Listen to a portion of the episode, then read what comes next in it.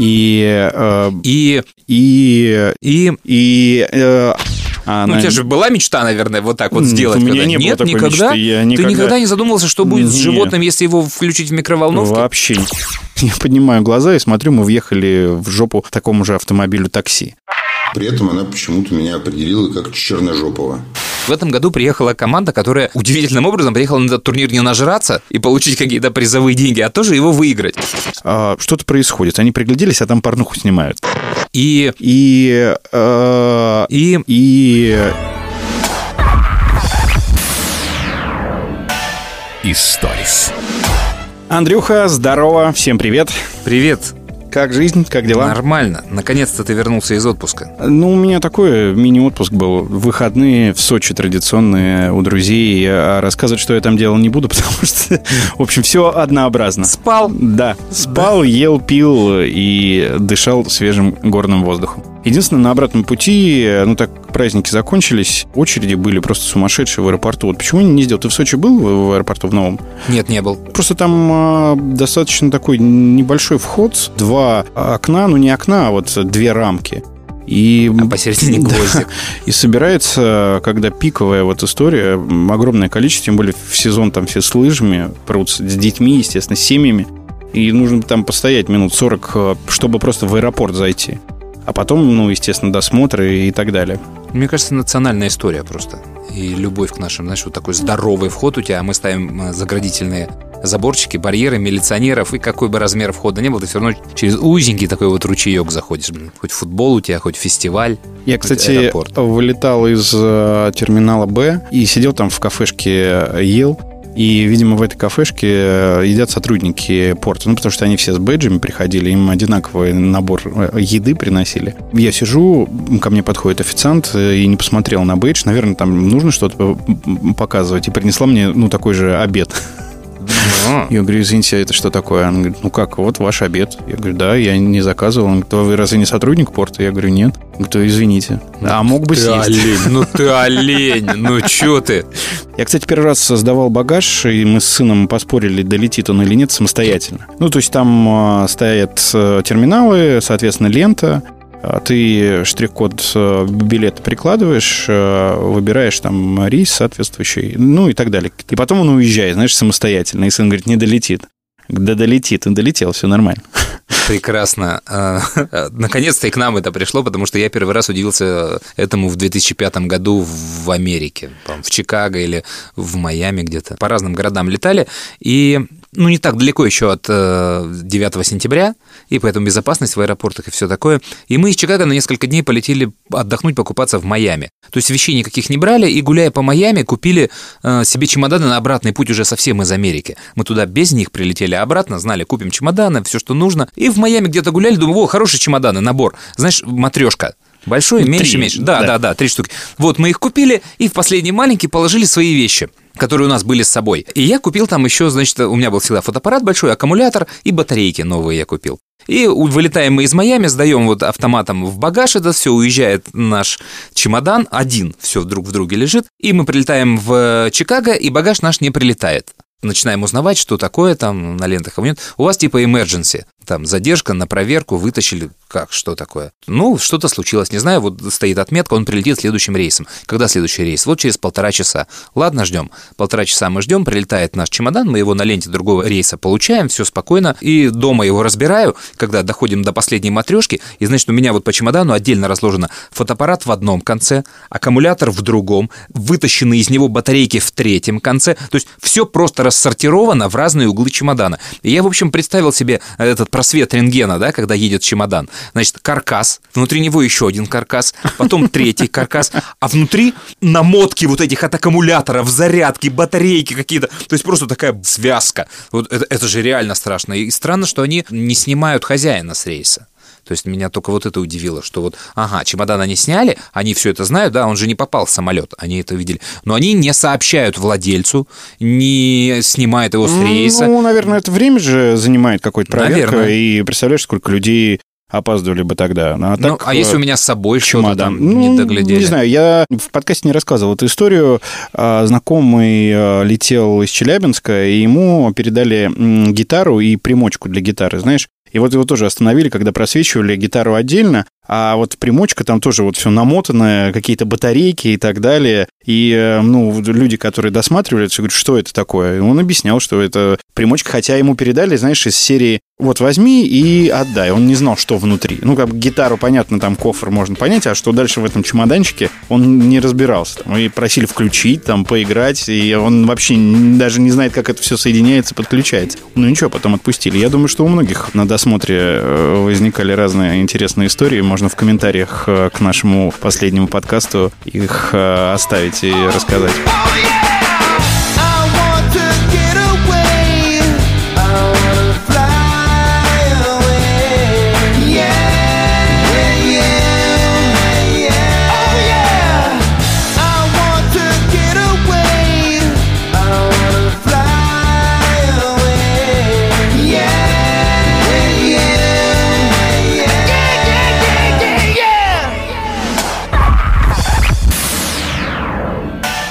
Stories. Да, у нас, кстати, пополнение в рубрике... Паньков не отвечает на сообщения? Нет. В этой рубрике у нас всегда пополнение. Нет, в... Как мы ее там назвали? Кладбище домашних животных. Вот.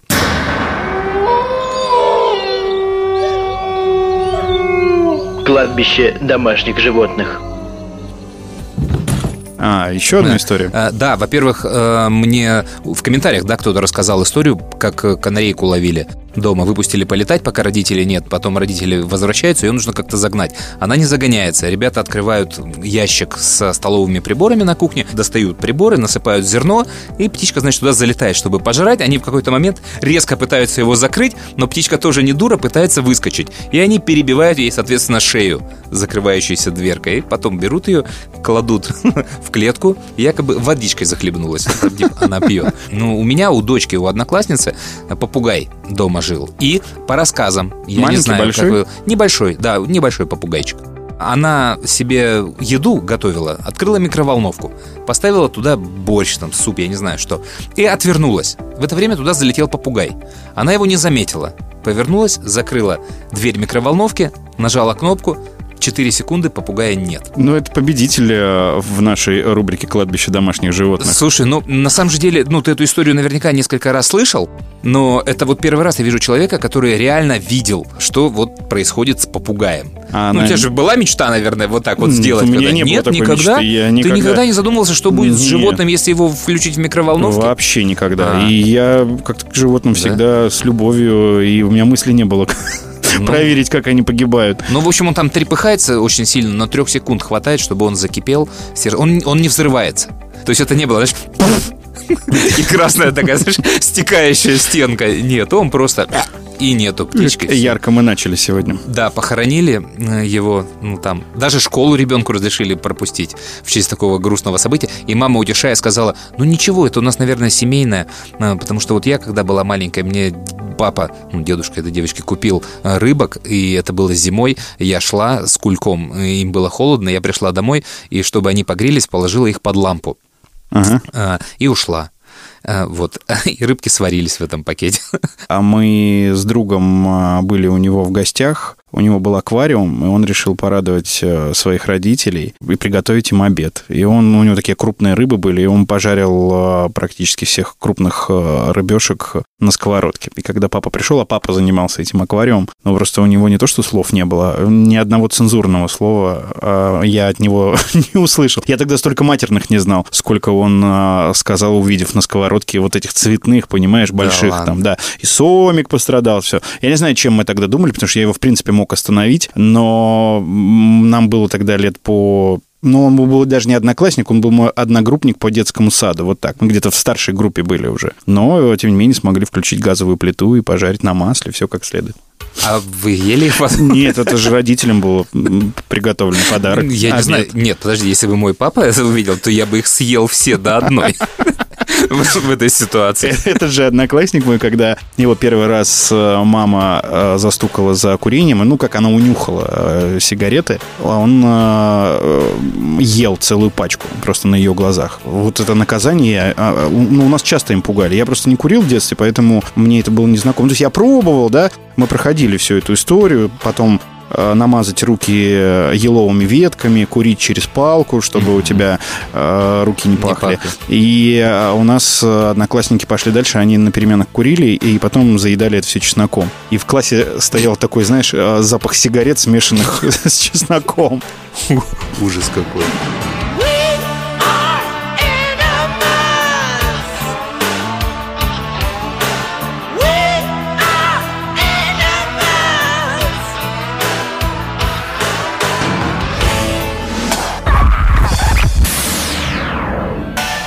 Историс. Я тут посмотрел э, репортаж про наш любимый коронавирус, и там... Я э, вот сейчас думал, произнесем мы это слово или не произнесем. Ну, сейчас уже как-то, мне кажется, подуспокоилось все это. Нифига. Нет? Да? Нет. Ну, по крайней мере, так не нагнетают, что вот, все умрем, там, и так далее. Там, в общем... Ты расскажи, что ты хочешь, Да. а я вернусь к этому. да. Очень э, уважаемый, видимо, профессор э, рассказывал про эти вирусы, про коронавирус, э, про то, что это происходит постоянно. Ну, он говорил, что из-за этой истерии, особенно тех людей, которые на телевидении не понимают э, ничего, да, но при этом они по центральным каналам пугают людей, вот и образуется э, вся эта паника. И он говорил, не надо называть это смертельным вирусом. И он рассказал по поводу животных, его версия, откуда это произошло, это от летучих мышей. Ну, я не знаю, может быть, это не его, Ну, но он ее, его версия, но он да. ее поддержал просто, эту Да. версию. И он говорил, что из-за плотности населения в Китае, в том числе в, в том городе, где это все началось, а, он так там быстро развивается. И в других странах это не так заметно. И как раз э, он говорил, что этих мышей едят э, похожие на мангустов э, животные, я сейчас не вспомню, как они называются, и змеи. И так как в Китае едят всю эту гадость, и в том числе без должной термической обработки или какой-то другой, это могло попасть в человека. Он говорит, ну там должна была быть серьезная концентрация этого вируса. Вот попасть в человека, и потом пошло-поехало. Слушай, ну, знаешь, в Италии матчи отменяют футбольные. А, Очень известные мероприятия отменяются. Вот у нас туристические выставки должны были быть. В Берлине 54 года выставка была, и в этом году ее нету. Поэтому фиг Слушай, но мне В кажется, школах шухер, знаешь какой? из э, всех стран э, наши туристы, я имею в виду русские, если будет дешево, они поедут даже в эту провинцию, где э, коронавирус, собственно, и появился. Если бы туда пускали, и им сказали, что условно за 5 тысяч можно улететь на 10 дней, все включено, сказали, «По- поехали. Поехали. Причем детей бы с собой взяли, всю семью и так далее. Слушай, ты знаешь, если, если это закончится шутками, я буду рад, да? Но если это будет серьезно, вот мне кажется, у нас тут сейчас будет как Чернобылем. У нас до последнего будут тянуть, и до последнего не будут признавать, что у нас это тоже уже есть. От вот этого тупорылого страха чиновничьего. То есть что угодно будет приползать полумертвый человек, им будут ставить диагноз грипп, ОРВИ, корь, там какая-то все, ну вот не признаются. И вот это на самом деле страшная вещь. Кстати, есть забавный фидбэк. Помнишь, я рассказывал, как в Екатеринбурге китайская мафия поживает? Есть ли там борьба какая-то с коронавирусом? И мне э, оперативник говорит, что нет, нет, ничего такого нет, Оперативник в это просто друг. Да, сейчас да, это да. Звучит, вот. знаешь, как мне оперативники доложили. Да, и, но все там тоже озаботились этой историей. И если раньше мы удивились с тобой, что в Екатеринбурге китайцы, да, то сейчас ты удивишься еще больше, потому что за решение этого вопроса коронавируса в Екатеринбурге взялись казаки, как у Толстого. Казачьи подразделения патрулируют А, я Еекатеринбург, думал, казахи. рынки. А, Нет, нет, не казаки, казахи. казаки. Да, казаки. То есть бригады, на что Антон, оперативник, какие? Кто это? У нас, у нас китайцы точно есть, а вот казаки, я не знаю, что это за клоуны. Ну вот, тем не менее, патрули, люди, все там с шашками, я не знаю, с чем, с, тир- с градусниками по рынку приложили к тебе колбу, и это... Потом сняли тебе температуру. Ну подожди, ты вот так э, говоришь, шутка-шутка. К тебе же пришел в бар. Да, ко мне... Роснадзор. а, ну, Роспотребнадзор рекомендовал, а, собственно, м, проводить некие меры по предосторожности. Они, кстати, не называли, что это коронавирус, Да, не, а по- просто по- это а, то, о чем я тебе вирусные говорю. инфекции. да, это все якобы. Управа а, в Замоскворечье прислали, соответственно, требования маски, УФ-лампы, обработка специальными средствами, которые тут же подорожали. И самое смешное – это фотографии Да, а, сотрудников, да, ежедневные в 15.30 ты на, на электронную почту должен им отправить. Но уже появились люди, которые за 5 тысяч а, готовы решить этот вопрос, и якобы никто не будет вам писать, э, звонить и вас беспокоить. В принципе, одна э, бутылка вот этого обрабатывающего средства, которое стоило там раньше 30 рублей и никому особо не нужно было. Сейчас э, все полторы тысячи стоят. И, ну, люди покупают, а куда деваться? Все, ну, ну его в баню. Да. Историс. Новости спорта. Ты не смотрел никогда такой турнир Кубок Легенд называется? Нет. Футбол? Да, футбол. Нет. А, тогда ладно, сначала немножко другая история. А, В хоккее пару недель назад, у нас просто выпуска не было, я не рассказал, совершилась а, моя мечта с детства. Вот ты никогда, вот после того, как завязал с футболом, не мечтал вот эту дурацкую э, идею. Сидишь ты на трибуне, играет сборная России, вдруг Да, ломается да, игрок, и, И нет тренер... замен, да, и нет замены. Тренер... Ребята, ну, может быть, вот вы, Игорь, Да, да, да. вы можете... Говорю, ну, ребят, я не в форме. Ну, давай, на, просто на технику. Пенальти. Ты выходишь и спасаешь историю. Да? Вот э, и пример, примерно случай, это, конечно, очень большая натяжка. В Штатах э, в НХЛ играли Торонто, Каролина, и так получилось, что сломалось два вратаря, один за другим. То есть есть основной вратарь, есть запасной. А вот на эти игры всегда назначается третий вратарь. И это просто человек, какой-то, не спортсмен. Это называется свободный вратарь. И он один для двух команд. А почему нельзя вот- игрока полевого Вот поставить? такое правило, вот такое правило. Я не знаю для чего, я вот только сейчас про него узнал. И вот сломался один вратарь, второй, и вышел на поле играть за команду заливщик катка. По, профессии просто чувак, и вот ну, выпал вот этот лотерейный билет золотой, вот он встал и вытащил команду. То есть они выигрывали 3-1, потом он встал в ворота, сразу пропустил 2, 3-3 стало, но дальше он все потащил, и 6-3 ребята выиграли. И это же бомба. И он просто, он звезда дня, конечно, главное, и это прям, а, мечта твоя. Слушай, это похоже на сценарий фильма. Знаешь, когда э, был профессиональный хоккеист, а потом сломался там, ну, неважно, из-за алкоголя и из-за чего-то. Но э, тяга к хоккею заставила его пойти, он работал либо уборщиком, либо вот заливщиком Еще он катка. должен быть инвалид. Да, и с несчастной обязательно э, любовной историей. И семья от него отказалась, и он там выпивал постоянно где-то у себя там в коморке, и тут бах, звездный час, и он становится человеком номер один на этот вечер. А у нас в стране несколько лет проходит такой футбольный кубок легенд зимой. Это уже отыгравшие футболисты, известные. То есть наша сборная выглядит Андрюха Тихонов, Оленичев, Титов, Коряка. Да, да, да, да. Вот они собираются и приглашают таких же звезд из разных стран. Э, Сборная Германии, там, Франции. Люди приезжают. Вот, и э, растет турнир. Мы его выигрывали 12 лет. И Подряд или 12 да, лет назад? 12 лет подряд. Нет, А. мы всегда его выигрываем. Ну, потому В что общем, у наших, наверное, собираются самые звезды. там тоже нормально. Вот смотри, и в этом году приехала команда, которая э, удивительным образом приехала на этот турнир не нажраться и получить какие-то призовые деньги, а тоже его выиграть. Она называлась All Star, и за нее играли Савиола, Матераци, Йорнарни Рисе. То есть нормальная такая звездная команда приехала. И они вышли в финал с нашими.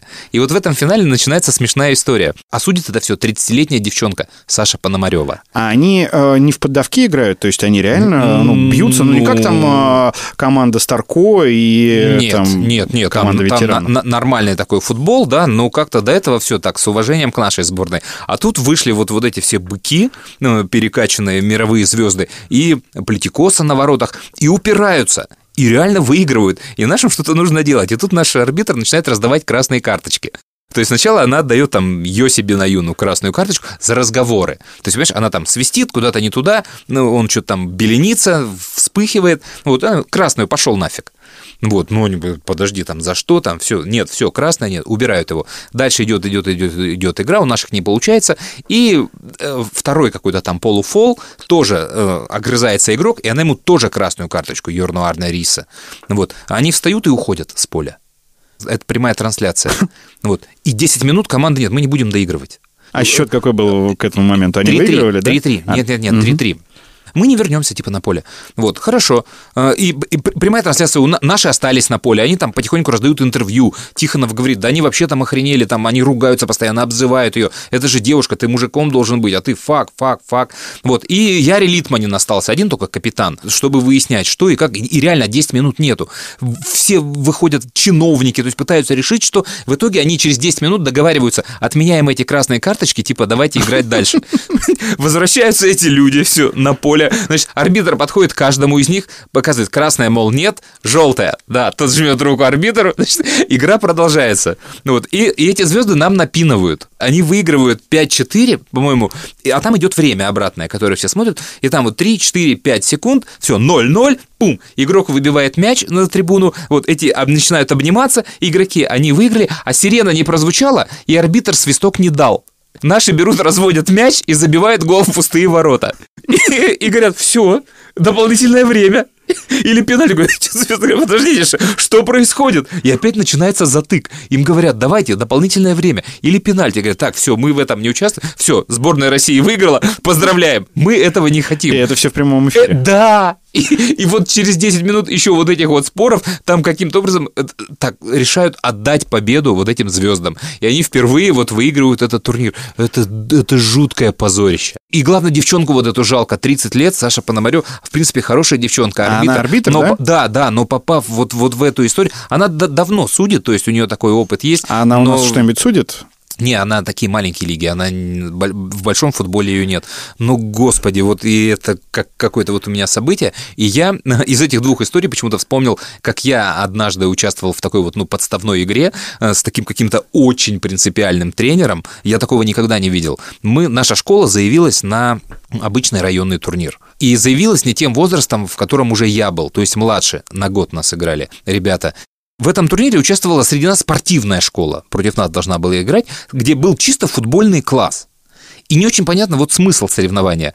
И мы едем, значит, на эту игру, наши ребята едут играть на территории этой школы, мы туда приезжаем, и там выясняется, что эту игру судит тренер этих ребят.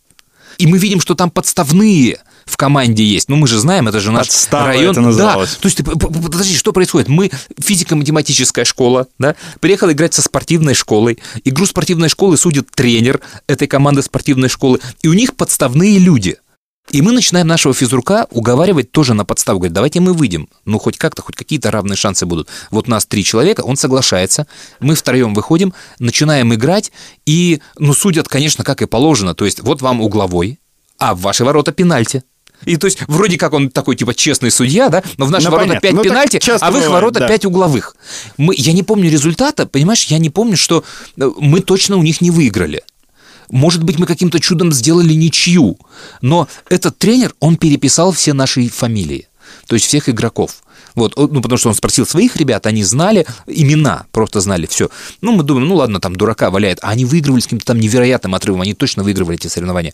И этот чмо пришел на следующий день в школу к директору, назвал все имена наши, выяснил, что мы старше, сказал, ай-яй-яй-яй-яй, ушел, и после этого физрука нашего уволили. Вот за эту вот историю. Ты про красные карточки заговорил, а, когда рассказывал, я смотрел тот «Зенит-Локомотив», ну, ты нашу лигу ты не смотришь особо? Нет. И там в самом начале матча практически в первом тайме Юрий Павлович Семина удалили, ему дали сначала одну желтую, он там возмущался, возмущался, потом ему вторую желтую дали. И он стоял в потрибунном помещении и не уходил. Он смотрел э, игру, ага. и рядом с ним стоял, ну, стюарт, там, сотрудник э, стадиона, и, ну, как комментаторы говорили, а, ему искали место. То есть непонятно, откуда он будет э, смотреть mm-hmm. матч. Я подумал, было бы круто, э, если бы он вышел на фанатскую трибуну и ну, вместе с фанатами «Локомотива» это выездной матч, их там было 3000 человек, mm-hmm. ну, судя по информации от комментаторов, и болел бы за Лока. Вот я, если меня слышат сейчас пиарщики «Локомотива», даю вам идею. Хотя, наверное, это небезопасно, но, там... в принципе, его все любят, обожают, наверное, позаботились бы там да, о нем. Да, процентов. Вопрос там, может, в регламенте, он, если удален, то он должен в какой-то зоне, может, находиться. Но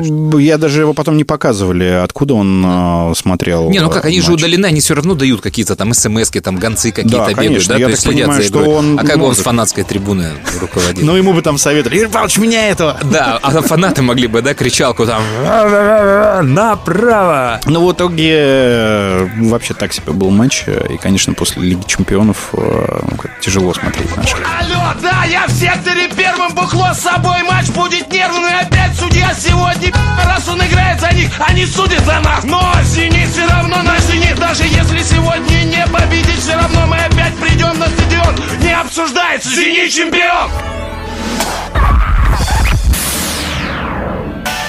Историс. Про кино. Да куда же без кино? Да, ты сводил дочку на доктора Дулитла, как я Не, тебя у меня просил? она Да елки приболела сейчас, да. Мы что-то не можем а, вылезти из этих вирусов, и непонятно что. Чем знаменит фильм «Доктор Дулитл»? Я же тебя видел в кино третий раз в жизни.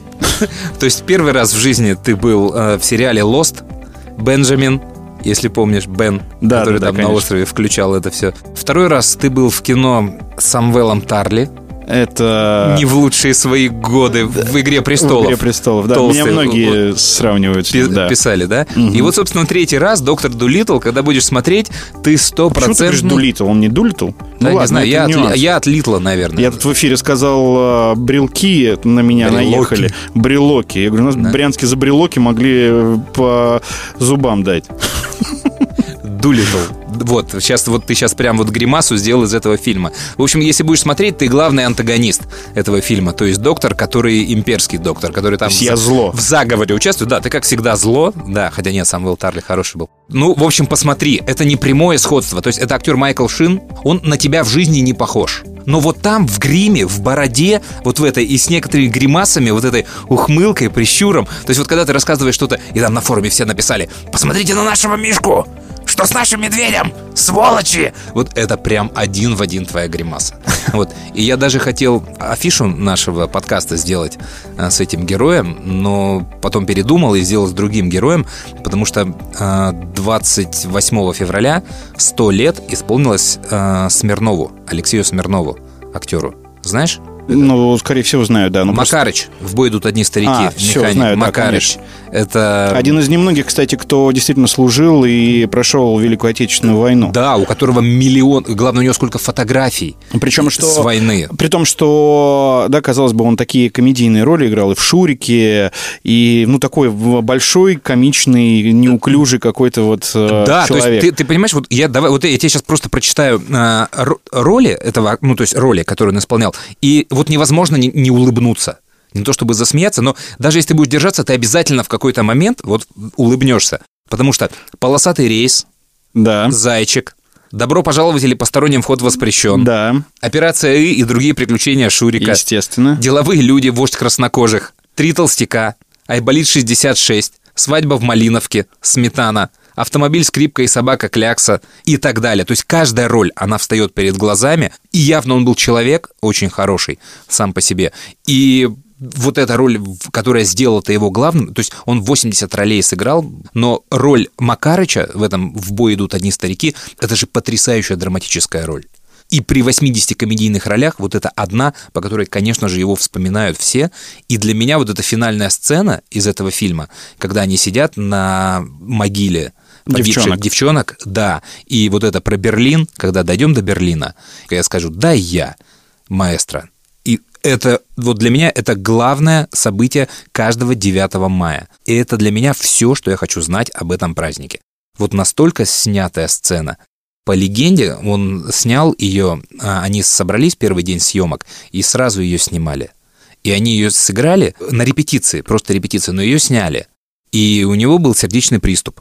И его увезли с этих съемок. То есть он так прожил эту сцену. Через некоторое время он вернулся, и Быков ему говорит, давай еще раз сделаем дубль. Он говорит, я не смогу второй раз. Когда кончится война, вернемся мы сюда, пройдем по этим местам. Кто остался в живых? и позовем лучший симфонический оркестр. Во фраках выйдет дирижер. Я подойду к нему и скажу, Пусть они нам сыграют. нет, ты знаешь, я, я сам. Скажу, извини, маэстро. Да, я. И как в режим смуглянку. От начала и до конца. И они эту сцену оставили вот с того дубля. Но это легенда. И, конечно, вот эти сцены, и конкретно вот эта сцена, то есть, когда меня спрашивают, как тебе фильм 917, как тебе фильм «Спасение рядового Райана», то есть, любой фильм, который, громкий фильм, который снимают на Западе, где-то там про войну, а, вот эта сцена, это тот самый барьер, после которого фильм, о котором меня спрашивают, должен быть выше вот этой истории. А это очень личная вещь. То есть, понимаешь, мы почему от этой сцены у нас замирает сердце? Потому что у нас деды воевали, родители воевали. Потому что этот эпизод снял не участник войны, э, это э, в, в кадре сидит участник войны, да, поставил это режиссер, ну, который не так далеко от войны, начала 70-х годов. То есть все это наша нация, она прочувствовала. А вот все остальные фильмы, которые сейчас, тем более современные, вот они уже с другими людьми сняты, молодыми. И вот чтобы перебить вот этот эффект нашей советской истории, там должно быть нечто невероятное. Они хорошие, но для меня это работает вот так.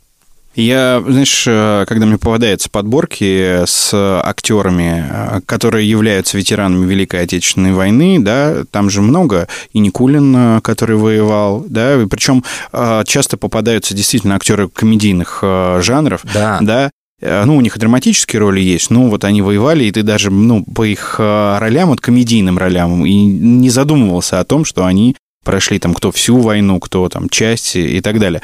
Но еще есть подборка, ее часто публикуют 23 февраля. Это звезды шоу-бизнеса, которые служили в армии и которые не служили в армии. И, знаешь, допустим, там Расторгуев. Ну, я был уверен всегда, что он служил в армии. Он в армии не служил. Единственный, про кого И, я знал. а, Моисеев, а, а, там фотографии его военных а, лет, ну, когда он служил срочную службу, а, он, в, ну, соответственно, в форме и так далее. Вот а, о ком никогда не подумаешь и не скажешь. Ты, кстати, действительно правильно сказал про комиков, и что же важно вот с, со Смирновым. Ты же роли его помнишь, да, и тебе кажется всегда, да я бы тоже так смог. Да, то есть, ну что там играть, ну просто обаятельный дядька. А это прям такое заблуждение, заблуждение. И величайшие роли же вот у всех комиков, у Папанова, Никулина, даже там Леонова в Белорусском вокзале. Это вот драматические роли. То есть это самая главная фишка, когда всю жизнь известному какому-то комику, клоуну, даже да, в случае Никулина, выпадает драматическая роль, и когда они ее играют, волшебно. Это прям вот ты понимаешь, что это, конечно, актерище.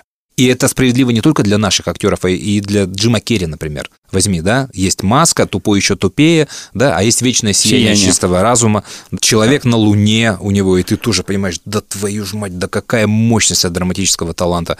И вот, и, а и по Смирнову-то еще я что заметил, да, вот ему сто лет, и мы сейчас входим же в десятилетие, когда сотка будет исполняться Папанову, э, Никулину, Евстигнееву, Леонову, то есть вот мы подходим к тому рубежу, когда известным актерам, которых еще поколение помнит, им всем будут сотки исполняться. И, ну, интересно, конечно, как, ну, как это, это... Это вряд ли будет как-то отмечаться, но в свете технологий с накладыванием лиц, э, что сейчас можно сделать Никулина и нарисовать его в каком-то фильме. Легко. Ну, сейчас еще нет, но лет через пять, мне кажется, эта технология отошагнет, и вот поедет это, не поедет. Мне это кажется, же новому поколению это будет, э, наверное, не так э, интересно. Вот молодой э, какой-нибудь Пол Уокер, да, Мгм. который, ну, которого ну, не стал, да, и он снялся в одном из самых популярных фильмов, ну, у молодежи. Я сейчас про «Форсаж» Мгм. говорю. Да, и когда он появляется, то, наверное... Вот, да, согласен. Потому что они же пытались кого-то, то ли Хэмфри Богарта, то ли еще кого-то ну, и Пэка Мерлин Монро, по-моему, восстановить. Ну и пытались, что? да. И кто сейчас пойдет это смотреть? Ну реально никто. Вот интересно, какой успех у вот этого шоу Комиссарова, Валерия Комиссарова, где Гурченко голографическое ведет? Знаешь, что Ну, не нов- знаю. новое? И Я Вот видел что, э, сейчас как- концерт, по-моему, Витни Хьюстон Зачем? сделали с э, голограммой. Ну, тоже, понимаешь, вообще вот пока еще есть поколение, которое там э, ее обожало, и, наверное, им это, ну, было бы интересно. А вот молодежь там, я не знаю, ну, каких-нибудь рэперов молодых, которые вот в раннем возрасте там от наркотиков погибли или их убили, вот их, наверное, можно было бы... Ну, и то, для молодежи умер, умер, все, едем дальше, новые кумиры пришли. Ну, в общем, да. Ну, вот э, Алексею Макаровичу Смирнову респект большущий за все его роли, и 100 грамм дернуть не грех в эти дни. Кстати, это правда? Я где-то слышал, что он умер после смерти Быкова. Вот э, хороший этот вопрос хороший. Я это часто использую как пример. Почему я не занимаюсь фактологией э, нашего российского кино? Сразу ответ на твой вопрос, что э, то однозначного ответа нет. Потому что если почитать судьбу Алексея Смирнова в Википедии, это там прям полная драматизма история. И вот в Википедии там они собрали все факты о смерти. Это точно нет, потому что между этим разница в три с половиной недели между смертями. Леонид Быков — это режиссер и друг его, и мой любимейший режиссер, три фильма всего снял. Вот и смертью Смирнова там реально три недели. Дальше там события расходятся. То ли от него скрывали три недели эту смерть, и когда он выписывался, ему сообщили об этом то ли э, сам факт того, что умер Леонид Быков, послужило причиной того, что он попал в больницу, сердце его там лечили, вытаскивали, на выписке опять об этом вспомнили, и сердце уже не выдержало, вот, и он умер. То ли алкоголь. То есть однозначного ответа нет, и это то, почему я не люблю искать факты о наших фильмах, потому что их найти практически невозможно. У нас все заполнено байками. У нас все заполнено какими-то историями, часто придуманными. Чемпионами в этом были Семен Фарада и Лев Дуров. Вот ребят вообще было хлебом не корми, дай что-нибудь рассказать и присвистеть. Я не знаю от чего, но вот так, факт. Потом Садальский появился, он же, а он вообще дотянул до блогерства, да, и он же сейчас постоянный источник каких-то фотографий, слухов, скандалов, скандалов. Да, он да, во да, всех да, участвует. Да, да. Вот. И э, я просто помню, я сделал однажды программу про фильм «Здравствуйте, я ваша тетя» и показал ее Сан Санычу Калягину. И Сан Саныч меня чуть не сжег за те факты, которые я там вот ему показал. Чтобы вообще ты никогда вот это нигде не рассказывал. И я понял, что да, с этим лучше не связываться, потому что, ну, люди то ли плохо помнят, то ли привирают, то ли еще что-то. Вот есть такой факт, например, в фильме Штирлица, когда он рисует «17 мгновений весны», когда он что-то рисует. Видны руки, и он рисунки да, делает. это якобы режиссер рисовал. Да, и там, там миллион байк просто. Понимаешь, сначала от того, что э, э, в кадре руки не Тихонова, потому что, и вариации от того, что он не умел рисовать, что скорее самая справедливая версия, до того, что у него на руке была татуировка «Слава» около большого пальца, и поэтому ее нельзя было в кадр, и вот, соответственно, его не посадили. И эта байка, она... Я несколько раз программу переписывал про это 17 мгновений весны, менял тот факт, этот, потому что я ее сделал еще в эпоху не интернета. А потом появлялся интернет и новые факты, новые там свидетели съемок, и ты устаешь бегать за этими фактами. У нас, в принципе, история фактов вот о съемках фильмов не представлена как такой раздел культуры. В мемуарах актеров и режиссеров часто появляются байки какие-то, конечно, со съемок. Но я не знаю, в силу чего, то ли вот менталитета, то ли желание приукрасить. Очень часто, когда ты проверяешь потом в нескольких источниках, не совпадают сведения об этом. Да и в Штатах на самом деле также, вот сайт знаменитый IMDb, там очень много вранья. Или сознательного изменения. Вот, кстати, например, на сайте IMDb есть э, радиоведущий из 90-х Саши Кербель на максимум такая работала. Она потом вышла замуж и стала в Америке актрисой, ну, пытается, по крайней мере, двигаться в этом направлении. И вот там в ее профайле у нее, по-моему, на 10 лет в сторону омоложения, видимо, сознательно скощена дата рождения. Видимо, для того, чтобы заказы шли. Нужны все-таки молодые актрисы. Там получается по годам, что она работала на радио максимум в 11-летнем или каком-то 12-летнем возрасте. Сейчас не помню точно, врать не буду. Но это, кстати, не про MDB, не про Америку, а это все же про нас история получается. Ну вот она есть, я ее знаю. Но там все-таки вот истории как-то проверяют чаще, и ответственность рассказывающих людей, она выше. И неточности или ошибки, они скорее могут возникнуть из-за плохой памяти, а не от желания приврать и приукрасить. У нас, к сожалению, часто приукрашивают. А как это происходит? Вот исторически у нас о фильмах любят рассуждать о философском смысле, о почерке художника, в общем, очень глубоко влезать в кино. О такой индустрии, как факты о фильмах, просто кто сломал ногу, как грохнулась декорация, какие-то смешные истории, почему-то никто не собирает. И основным источником этой информации, вот поверьте мне, я собаку на этом съел, часто бывают региональные газеты. Почему? Вот узнает в каком-нибудь там городе Прынске, там Орловской губернии, что какой-то их земляк работал дольщиком, реквизитором там или еще кем-то на съемках знаменитой картины. Его тут же приглашают в местную редакцию, и он дает интервью. И вот он, не будучи семи пядей во лбу, начинает именно не философствовать о фильмах и не рассказывать какие-то дежурные истории, а выдавать жареные факты, жареные истории. То есть действительно, что было на съемках. Ну, потому что ему проще и народу понятнее. И в какой-то момент, рассказав действительно реальные и настоящие истории, то ли журналист, то ли сам рассказчик, они как-то понимают, что кисло, и надо бы еще чего-нибудь докинуть возможно, жареного, и тут начинают фантазировать. И отсюда вот рождаются байки. Но скажу еще раз, вот в таких репортажах фактов действительно можно надергать много, интересных и хороших. Другое дело, как их проверить. И вот когда зарождался интернет, вот этих байк, там, Семена Фарады, Льва Дурова, Их было безумно много, откуда-то надергано, переписано, их все копипастили, ну и тем самым двигались в сторону э, того псевдофакта, единственного подтверждающего подлинность той или иной истории, это количество вывалившихся ссылок в поиске. Да, то есть, если ты забил вот какую-то фразу, у тебя вылетает информация, ты смотришь, м-м, сотни ссылок. Значит, это действительно было, значит, это было действительно так, и проверять больше не надо. А то, что это просто копипаст одного и того же текста, никто не проверяет. И у нас вот интернет быстро засорился количеством всяких там баек, историй, неточностей, и разобраться ну, в этом либо невозможно, потому что поумирали уже многие люди, ну, либо никто не хочет, и поэтому сложно у нас вот с фактами. Полковник Максим Максимович Исаев едет в Берлин.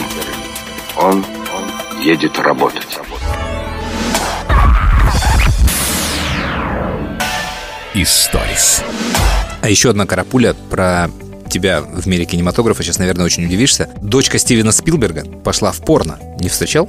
Такой новости, нет, информации. но ну, в общем, у него есть Должны прием... быть эффектные фильмы. Да, вот, вот, да. У него есть приемная дочь, не родная дочь. У него очень много детей, одна из них приемная, ей 23 года. И вот она сообщила, что ее тело, она себя так чувствует, и она себя хочет попробовать вот в этой индустрии. И ты просто представляешь, да, как люди ждут вот эти. То есть это какой у тебя титр будет. И ты просто читая список, да, фильмов Стивена Спилберга, «Челюсти», «Близкие контакты третьей степени», «Капитан Крюк», «Поймай меня, если сможешь», Боевой... Все, боевой... Ну, В общем, мне кажется, люди ждут с нетерпением. Но причем здесь ты, это э, при том, Да, что... вот мне э, да, от да. начала этой новости напомню. все интересует, э, причем здесь я. Напомню, ей 24 года, Мне 36, напомню. и ее жених, 47-летний Чак Паньков, сказал, что она отлично с этим справится и поддержал свою подругу. Что там у тебя за Чак? Я короткую историю в продолжение твоей темы. У меня друзья в Москва-Сити сняли офис. Э, Маленькую такую комнату. У них стартап, э, приложение. Э, Пока это секрет, не буду рассказывать, что это, но обязательно, когда оно выйдет, я в нашем подкасте сделаю ему рекламу, потому что они придумали, на мой взгляд, революционную технологию. Так вот, и они мне рассказали историю, что когда они сняли офис, м, 41 этаж одной из башен, да, они пришли осматриваться, там ну, какую-то мебель принесли, а это был уже вечер. И смотрят, в соседней башне, она не так далеко находится, ну, практически окно в окна. А, что-то происходит. Они пригляделись, а там порнуху снимают. Но, видимо, красивые виды из Сити. Мы так сидели, смотрели, как э, съемочный процесс происходит. э, И я уверен, что в соседних офисах, э, кто остался допоздна в офисе, тоже наблюдали за, за съемками кино.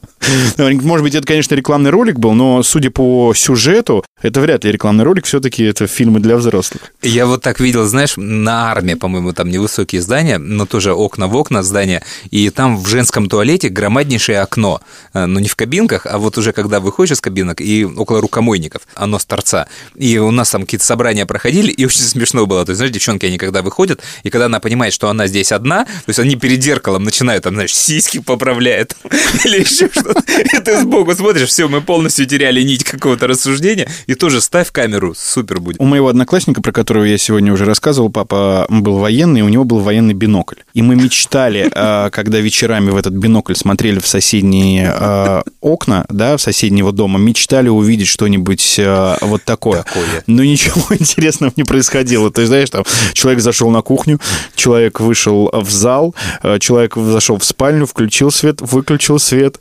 И мы вот несколько, я помню, несколько вечеров просто сидели и по очереди смотрели в бинокль, чтобы увидеть вот хоть что-то. А потом бросили, и у вас осталась вся надежда на красную пленку. Нет, Нет? э, вся надежда была на родительские видеокассеты. Главное, А, а, да, у вас уже видеокассеты. нужно было перемотать вот на тот момент, с которого ты начинал смотреть, чтобы родители тебя не запалили. Не, у нас несбыточная мечта была эта красная пленка некая, на которую ты фотографируешь девчонку, а она голая получается по, по какой-то системе на этой фотографии.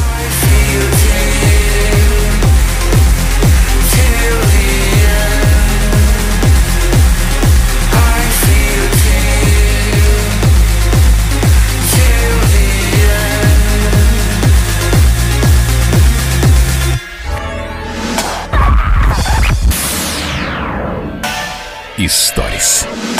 Две истории, которые произошли э, совсем недавно и, естественно, будоражили общественность и А, Я хотел бы немного об этом поговорить. А, Первая история, когда на дне рождения инста-блогерши, а, которая делает обзоры лекарств, э, ее муж забросил в бассейн, где они отмечали в сауне 25 килограмм сухого льда и сварил трех человек, в том числе и себя, в этой кислоте получившейся. Я А- тебе сейчас башню отверну вот за то, что ты сейчас произнес, понимаешь? Потому что я сейчас вот в самом начале хотел тебе это сказать. Когда у тебя эксперт по коронавирусу выступал, я тоже хотел поднять эту тему, именно об оценке. И ты сейчас такую ересь произнес, что я тебя Почему? прямо расстреляю. Ты закончи э, фразу, если она у тебя есть, а я тебе потом объясню. Нет, я просто Что ты еще хотел увидел, а, м, что она сегодня у, в шоу Малахова. А, не, ой, ну это ваханалия Не, ну сейчас подожди, начнется, они конечно. Еще даже, по-моему, его не похоронили. Конечно, конечно. А ну, она Игорь. уже в шоу, и, Конечно. в общем, э, как-то для меня это кажется дичью. Может быть, у меня формулировки, конечно, и я факты не так излагаю, которые, ну, озвучил, но вот это то, что я прочитал в интернете. Я Вот допускаю. именно, вот в этом-то и Да, проблема, Я что- допускаю, что там, возможно, все было э, не так. как- Нет, там все было так, причину не ту называют. То есть и очень много экспертов ну, на телевизионных каналах выступали с какой-то такой ересью, где они берут этих экспертов. Никакой не химический ожог, никакая не щелочь, никто там не сварился. Не, они задохнулись. Просто, ну, ну, Игорь, ну это же разные вещи. Ну, Задохнулись и сварились в щелочь, Хорошо, я... которая превратилась да. в бассейн. Ну, э, Вот. Главное это что? Ну, просто э, случилась химическая реакция, Да.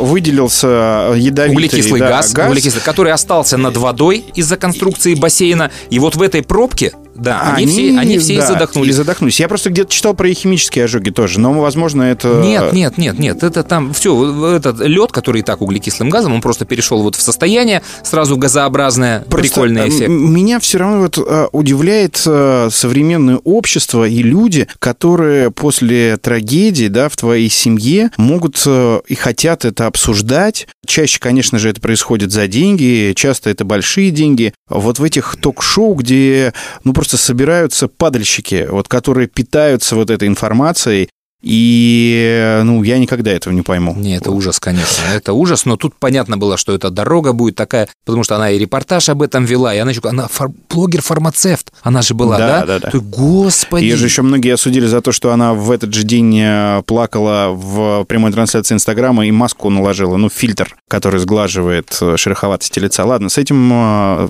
закончили. Подожди, на самом деле это ну, довольно странная история, просто мы с тобой уже старые, и мы не понимаем, как в этой истории существовать, и относительно коронавируса я с этим же столкнулся, потому что в среди отмен соревнований отменили э, финал какого-то турнира по Control-Strike в польском городе, один из самых известных турниров, где зал... Counter-Strike — это компьютерная стрелялка, Да, игра. да, да. Где зал на 11 тысяч человек зрителей. То есть, представляешь, в центре зала столы, компьютеры, сидят две команды. проходит. Зал, Я а, Игорь, таких соревнованиях. 11 тысяч человек в зале зрителей. И теперь этот финал пройдет при пустых трибунах, и ребята в шоке.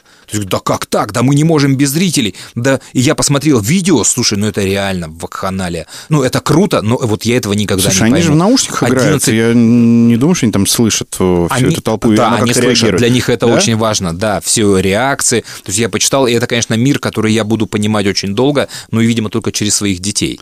Давай, второй твой включи. Вторая история, просто новость, э, которую я вчера прочитал. Э, Значит, одна представительница креативного агентства, не помню, как он называется, э, опубликовала пост в Фейсбуке о том, что ее изнасиловал таксист, приложила фотографию этого таксиста и синяк на руке. И, по-моему, не только изнасиловал, он там написал такой длинный пост, а еще и там украл деньги у нее. И тут же компания, она обратилась с этим постом в GetTaxi, и тут же компания GetTaxi, генеральный директор, опубликовал видео того, что происходило в такси. Оказывается, у них, я не знаю, у всех э, или там выборочно автомобилей ведется съемка э, внутри автомобиля. И, значит, максимально корректный водитель, э, пьяная какая-то сумасшедшая, неадекватная женщина, которая его там поливает разными словами. Он вообще ее не трогает и так далее. И тут же она сносит этот пост, пишет другой пост о том, что она выпивала у подруги, потом села в такси, у нее случилась паническая атака, она извиняется перед водителем, которому, возможно, испортила жизнь э, своим постом, но, в принципе, она не виновата в этом состоянии таксист виноват, что не вошел в положение женщины, у которой паническая атака и так далее. Такое, знаешь, очень странное извинение. И у нее в комментариях огромное количество в Фейсбуке ну, видимо, ее знакомых, которые говорят о том, что да как они имели право где-то такси выкладывать видео, это вторжение в частную жизнь. Я допускаю, что когда ты скачиваешь приложение и даешь э, согласие на пользовательское соглашение, я не знаю, клиентское соглашение, там, наверное, есть пункт о том, что могут э, вестись э, видеосъемки. Наверное, наверное. Или уже его добавили сейчас после этого скандала. Но просто, знаешь, меня вот выбесило то, что а, она могла испортить э, человеку жизнь, то есть его реально могли там, ну, как минимум уволить, а, а еще и завести, наверное, дело на него, потому что она его обвинила в изнасиловании и в воровстве. И если бы не это видео э, съемка, то и вся общественность, да, в Фейсбуке бы начали это постить. Э, «Вези меня, мразь», да, uh-huh, был, uh-huh. вот этот ролик, его тоже назвали там «Вези меня, мразь» какая-то там часть. И я просто был в шоке. И вот от реакции людей, которые ее защищают, там, ну, э, с пьяну ты там написала этот пост. Э, ну, во-первых, я не знаю, как тебе в голову могло прийти, да, ты добавила там красок, э, эмоций, чтобы люди обратили на это внимание. Ну, им и так сейчас достается там. Я не говорю, что все они белые и пушистые, да, везде есть и там, и там, и среди пассажиров, и среди водителей. А, люди, которые могут сделать что-то плохое. Но вот конкретно в этой ситуации вот это извинение очень странно выглядит. О, у меня есть история для тебя по теме. Наш знакомый Альберт присылал ее в открытый микрофон, и мне кажется, сейчас ее ну, уместно поставить. То есть это не оценочная такая история, это вот просто констатация фактов. Бывает так, а бывает вот так. Э, летом 2019 года взял заказ, э, не помню подробности, куда, откуда, приехал на адрес, э, забрал пассажирку. Пассажирка уже преклонных лет, так себе нормально одетая, села в такси, не разговаривая совершенно со мной, не поздоровавшись, забегая вперед, не попрощавшись. Услышала от меня стандартную фразу подтверждение адреса. Все, поехали. Не очень долгая была поездка, ехали молча, довез ее до адреса, высадил. Все, уехал и забыл, собственно говоря. На следующий день меня заблокировали в сервисе. Только я собрался звонить в поддержку, чтобы выяснить, собственно говоря, из чего, что, откуда ноги растут, со мной связалась поддержка. А девушка начала задавать вопросы именно по этой поездке. Что было, как было. Ну, я так в двух словах объяснил. И несмотря на то, что обычно служба поддержки Яндекса не вдается в подробности, что произошло, как произошло, тут девушка оказалась словоохотливой и поведала мне, что эта женщина позвонила в техподдержку и обвинила меня в том, что я до нее домогался. То есть пытался ее изнасиловать. При этом она почему-то меня определила как черножопого. Это прямая речь со слов как бы э, службы поддержки. Ну, на что я сказал, что вы же слышите мой голос, вы же видите все мои данные. Ну, вот кто-кто, но не я, я как бы славянин и все такое прочее. После чего девушка сказала, ну да, эта женщина, пользуясь услугами э, сервиса, почти каждый раз оставляет жалобу на водителя. То ее пытаются э, обокрасть, то ее пытаются как-то еще обмануть, то и в данном моем вот случае я ее пытался якобы изнасиловать. Надо сказать, что сняли блокировку с меня практически молниеносно, то есть разобрались очень быстро, э, извинились даже передо мной в сервисе и дали мне гарантию, что этого пассажирку заблокируют в сервисе больше она вызывать такси Яндекс не сможет. Насколько это правда и сделано было это или нет, я не знаю. И знаешь, там еще сейчас крутая штука, которую делает Яндекс, это рейтинг пассажиров. То есть вот как водитель такси набирает рейтинг, также будут набирать рейтинг пассажиры. И в какой-то момент вот как эта телка тебя тоже могут заблокировать или водители перестанут тебя брать. А с 1 марта, пока в тестовом режиме, Яндекс ввел функцию рейтинга для пассажиров. А водитель при получении заказа будет видеть рейтинг пассажира. Водители уже давно имеют возможность оценивать пассажира. А принцип действия прибора примерно такой же, как и у пользователя. То есть у пассажира количество звезд и при желании водителя э, выбор из нескольких предложений. Там проблема с оплатой, агрессивность спортивное поведение, не указано детское кресло и еще несколько пунктов. Пока это работает в тестовом режиме, доступно не всем водителям, но как только Яндекс это, я так понимаю, откатает, отладит как нужно, это будет доступно всем. Пользу этого я пока не понимаю, потому что водитель как раньше не мог э, без штрафных санкций отказаться от заказа, так он и сейчас не сможет этого делать. Но, по крайней мере, э, водитель будет заранее предупрежден о том, что повезет пассажира с э, низким рейтингом. Ну и тут я тоже думаю, что в вполне возможно будут вот такие вот обратные подлянки от водителей, если ты ему чем-то не понравился. Кто заказывал такси на Дубровку? Я. Э, садитесь. Мне, кстати, э, с таксистами была одна история. Мы ехали по третьему транспортному кольцу, причем достаточно плотный такой э, трафик был. И э, я сижу в телефоне, читаю в соцсетях, э, и такой не сильный удар. Даже меня не сильно пошатнуло. Э, я поднимаю глаза и смотрю, мы въехали в жопу э, такому же автомобилю такси. И, значит, э, выходит э, мой водитель, э, выходит водитель из автомобиля, в который мы въехали, начинают драться. Причем они так достаточно серьезно дерутся, попадают друг другу по голове, в лицо. И оба садятся на капот, ну, один на свою машину садится на капот, да, а другой на багажник садится. Ну, отдохнуть. То есть все, выпустили пар и сели передохнуть. А, Причем мой пострадал водитель. Перерыв. Да, мой пострадал Конец водитель, первого судя раунда. по его лицу, э, сильнее. И я выхожу, а это трешка, знаешь, там никуда не сойти, нужно идти по, э, ну, по дороге, там э, достаточно и в одну, и в другую сторону достаточно долго. Я смотрю на него и на второго, говорю, ребят, ну вы серьезно? Вы серьезно? Вот. Ну, мы поехали, потом они даже не стали... э, Ну, там не сильно Просто было. подрались. есть, да, они стали это вызывать нормально. э, сотрудников, а, и потом я еще выслушивал о том, какие это нехорошие люди понаехали сюда. Спокойной ночи. Спокойной ночи, Семен Семенович. Наши люди в булочную на такси не ездят.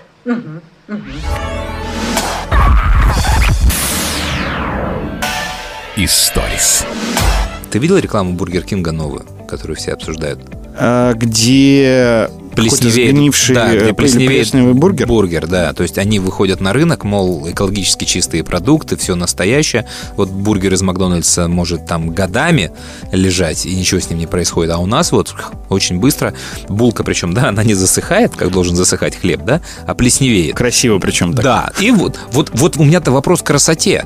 То есть я-то теперь не хочу. Нет, Бургер я тоже Кинг. не хочу. То есть у меня стоит в глазах вот эта картинка сгнившего бургера, и она у меня не вызывает эмоций, что «О, настоящий продукт». Я почему-то просто не хочу. Слушай, я не такой э, частый потребитель э, вот подобного фастфуда.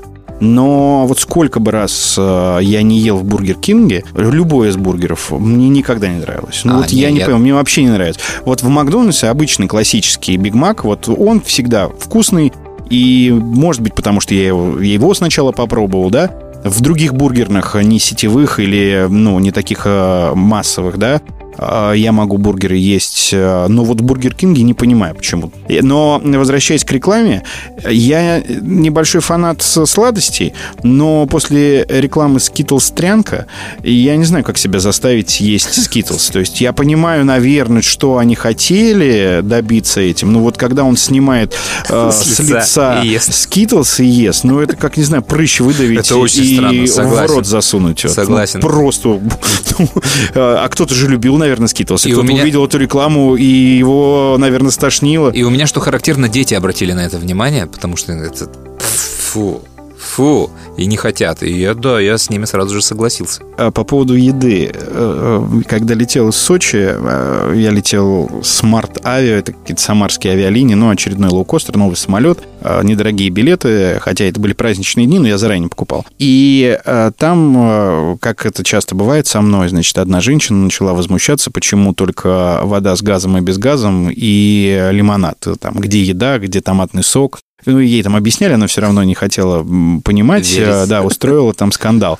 А рядом со мной э, сидела такая пара э, пожилая, и у них все с собой было. Ну, я так понимаю, что продукты можно проносить э, на м, Редко- самолет. я редко летаю. Ну, или они купили это. Ну, там была курица, и вряд ли они ее купили. Ну, то есть, у них, знаешь, курица, В Америку точно нельзя. картошка. Не знаю, моя племянница хреновуху провезла. Провезла ей, успешно, да? Да, вообще И даже слова никто ну, не сказал. блин, даже истории. Так вот, и я сразу вспомнил свое детство, когда мы отправлялись к бабушке с родителями там на Пирожки каникулы и так далее. Нет, мы жили в военном городке в Брянской области, то есть э, у нас маршрут был такой. Мы сначала ехали из военного городка до ближайшей станции Ржаница на автобусе, который ходил там три или четыре раза в день. А потом ехали на электричке до Брянска. А из Брянска мы ехали на таком а, поезде чешском, по-моему, Матрица он назывался, или Матрица, не помню сейчас как точно. Матрица сейчас модно Да. говорить. Четыре. А, из Брянска вагона. до Орла.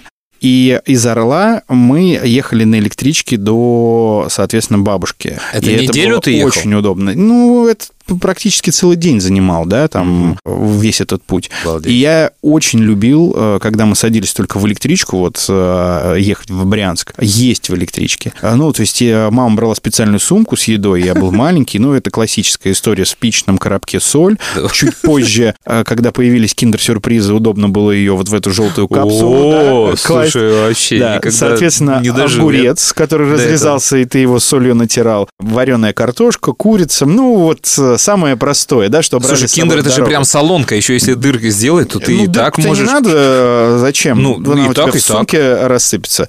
А вот спичный, Двойной ко- колпачок. спичный коробок, э, да, это все использовалось. Я вспоминаю до сих пор эти посиделки, причем моя мама э, и папа, они не ели, почему-то они ну, стеснялись, особенно мама моя. И вот у меня во взрослой жизни ровно такая же история. Я вот в транспорте не могу есть. Ну, в самолете еще там могу, а вот, допустим, если я еду в поезде, в купе или в плацкарте, у меня есть какой-то барьер, я стесняюсь. Ну, реально, вот достать что-то, пусть даже там э, из ресторана, сейчас это все-таки можно взять с собой в каких-то удобных ланчбоксах Да, там и так далее. пластиковых. Раньше это все было в газете, в фольге, и, ну, не так эстетично, хотя очень вкусно. И я вот поймал себя на мысли, э, недавно ездил в Петербург на поезде, причем на обычном, именно э, плацкартный, э, не было билетов, э, именно плацкартный вагон, и вот люди вокруг сидят, едят, а я э, не ем ничего, то есть э, вагон-ресторан не работал, э, и вот, ну, но при этом я голодный. Я смотрю на них, но они совершенно не стесняются. То есть спокойно там уминают, что-то запивают, э, едят, э, и запах этот, который разлетается по всему поезду, курица, этих хрящи там, соль, огурец, ну, ничего не поменялось там. Из тех людей, ну, есть определенная категория граждан, которые берет с собой стандартный набор. То есть про еду заговорил, и я вспомнил. Не знаю, это просто история из жизни. А ты Э, про- История обо мне. Последний раз, когда я видел спичечный коробок с солью, это было так. Мы погрузили какой-то вагон, уезжали наши знакомые, а, или это мы, по-моему, уезжали, загрузили контейнер в грузовую машину, мебелью, там все, и э, перекусываем. То есть там тоже разложенные газеты, там какая-то еда, помидоры, огурцы. А нам помогал грузить такой дядька, у него кличка была Бекенбауэр, потому что он был похож на футболиста Бекенбауэра. И э, у него были такие большие очки, и я не знаю, там э, такие диоптрии были, знаешь, что в них, мне кажется, можно было на Луну смотреть, и ты все кратеры бы видел. И вот он, мне кажется, высадку даже американцев на Луну видел через эти свои очки. И при этом он все равно видел очень плохо. И вот мы сидим голодные, значит, едим, и э, лежит этот коробок с солью, то есть открытый, и он берет, значит, там откусывает, дядька откусывает помидор или огурец, там, я не помню, что, и пытается его посолить, знаешь, тыкая вот этот коробок, и тыкает мимо коробка. Раз-два, в газету.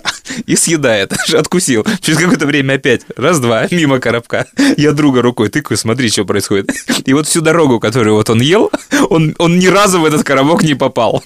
Так тыкал, тыкал. А у меня э, воспоминания из детства, опять же, когда я отдыхал у бабушки летом, э, ну, деревня, рядом, э, ну, в шаговой доступности э, колхозный луг, на котором, э, собственно, паслись коровы колхозные, и были пастухи, у которых я когда-то пытался выменить на банку, и у меня получилось в самогонке жеребенка. Вот. Я пришел к дедушке, рассказал ему, что а, они пообещали мне жеребенка за банку самогонки. И меня бабушка, по-моему, остановила. Я уже вот четверть она у нас называлась, это трехлитровая банка. А самогонки я еще тогда не понимал, почему она четверть называется, а это четверть, я так понимаю, от ведра. И э, я шел уже покупать жеребенка. Так вот, я очень любил, э, там мы ходили на речку купаться и с- э, тусоваться вот с этими пастухами потому что они всегда очень вкусно ели. И я тогда не понимал э, вот этой взрослой еды, э, тем более, что это все-таки была в первую очередь закуска, а не еда. Но у них вот спичечный коробок, лук зеленый, сало, картошка, хлеб и самогон.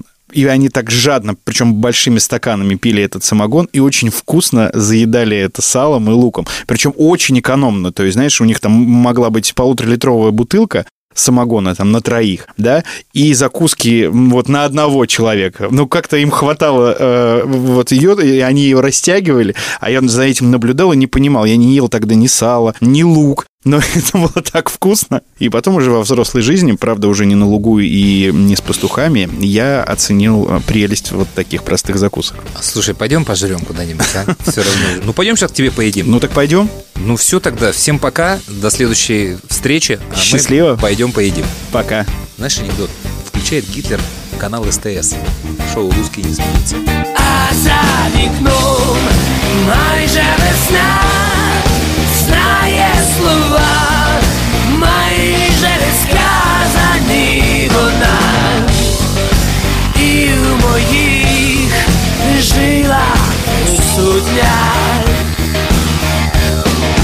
А за вікном майже весна, і Боже мій, як несподівано вона змінює все наше майбутнє.